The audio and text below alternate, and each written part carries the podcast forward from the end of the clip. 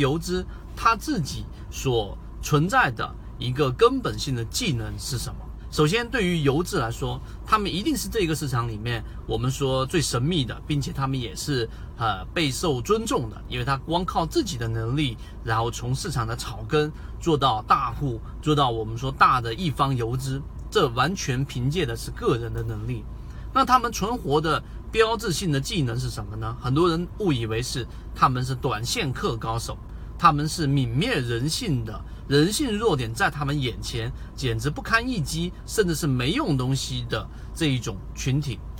那么实际上，他们真正的很看重游资吗？我引用过很多的在游资思维笔记里面很多的一方游资的原话。首先，我们先说技术分析啊，技术分析是量价时空，然后呢，最早真正把技术分析引入到我们的眼前，甚至于说把它成为一种。啊，神迹的时候，在国内更多的是知铁啊，知铁这个人物呢，之前参加过实盘赛，上了当时是九几年，对于市场里面的影响非常非常大。因为短期内从小资金做到大资金，我们看到的就是支铁，包括 Asking、A 神他们等等，都是从支铁那个地方接触到技术分析了，也并且用技术分析也赚，也开始去挣到了一大波的一个利润，这是技术分析。但是为什么演化到了现在的环境，很多人不怎么去看我们所说的技术分析，或者说它不是首要的权重了呢？那么最根本的原因是市场的规则变化了，啊，以及我们市场的完整性变化了。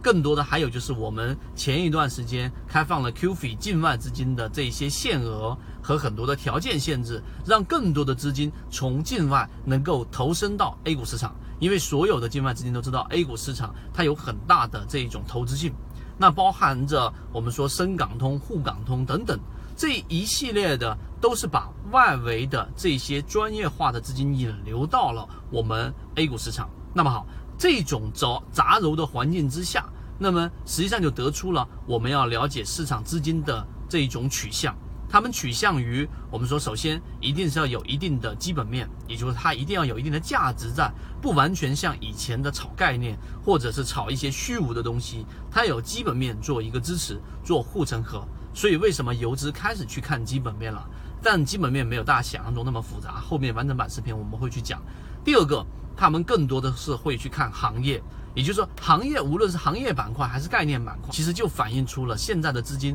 他们去介入啊这一个标的的时候，还会有一个非常大权重的筛选，就是我们所说的板块，因为大部分的资金集中在一些政策和未来发展都有很多利好的这些板块当中，这才是第二点。第三点，他们就会去关注到人气，也就是龙头、龙二、龙三这一个龙头板块能不能引领市场。龙头个股能不能引领龙头板块，这些都是游资深入的概念。最后一点才到真正的技术分析，这个才是 A 股市场的特点。它既具有我们原来的 A 股特色，炒作概念、炒作热点，同时又容纳了我们说正向资金对于基本面的要求，对于护城河的要求。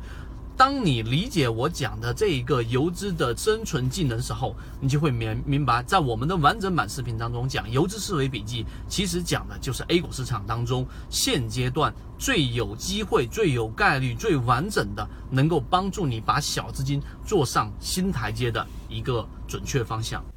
我们一直秉持着授人以鱼不如授人以渔的理念，给所有的股民提供一个学习交流的平台。想要进一步系统学习实战方法，可以在节目的简介中查询详情，加入到我们的圈子，和你一起终身进化。